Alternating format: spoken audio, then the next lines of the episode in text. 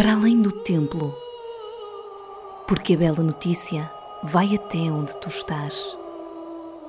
Deus procura-te.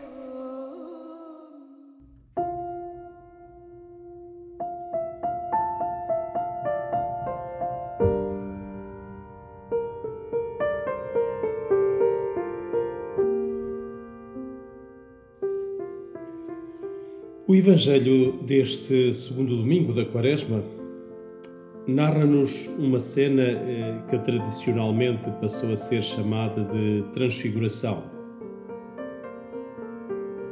Jesus tomou consigo os três discípulos, Pedro, Tiago e João, e, e conduziu-os para um alto monte. E ali, eh, por um momento, mostrou-lhes a sua glória, a glória do Filho de Deus.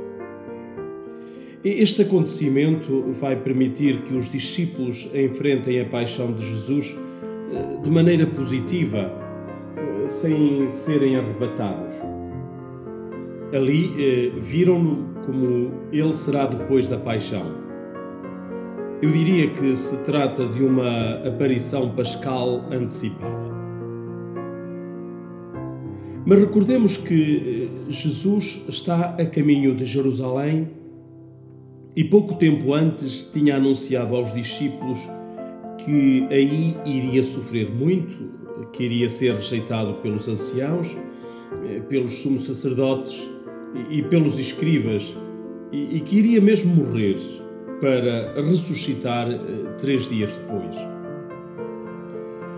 A tua e a minha vida eh, são uma caminhada para Jerusalém, para a Jerusalém celeste Entretanto, no meio desta subida, também o Senhor Jesus te convida a ti e a mim, como fez a Pedro, Tiago e João, a ficar com Ele, a subir ao alto monte, a contemplar a sua glória hum, de forma antecipada. Na vida, precisamos muito destes momentos de transfiguração, de ver, eh, de experimentar, ainda que de forma incipiente, o Senhor Jesus glorioso. Nesses instantes, eh, ficamos como eles, deslumbrados. Dizia eu que precisamos muito desses momentos para que, na hora do Calvário, não fujamos da cruz.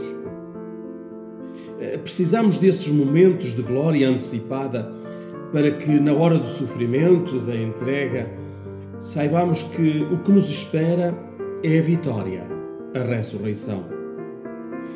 Precisamos destes momentos para entender o mistério da cruz, para descobrirmos que aquele que sofre e é glorificado não é apenas um homem, mas é o Filho de Deus que nos salvou, a ti e a mim, com um amor eh, fiel até à morte. Eh, que tu e eu ao longo desta segunda semana da Quaresma, encontremos tempo para subir ao alto do monte com Jesus. Que tenhamos tempo para que na tua e na minha vida se cumpram as palavras do Pai. Este é o meu filho muito amado, escutai-o. Escutemos então Jesus. Boa semana.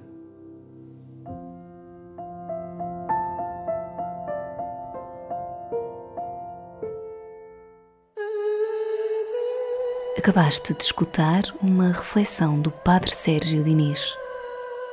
Sempre ligados.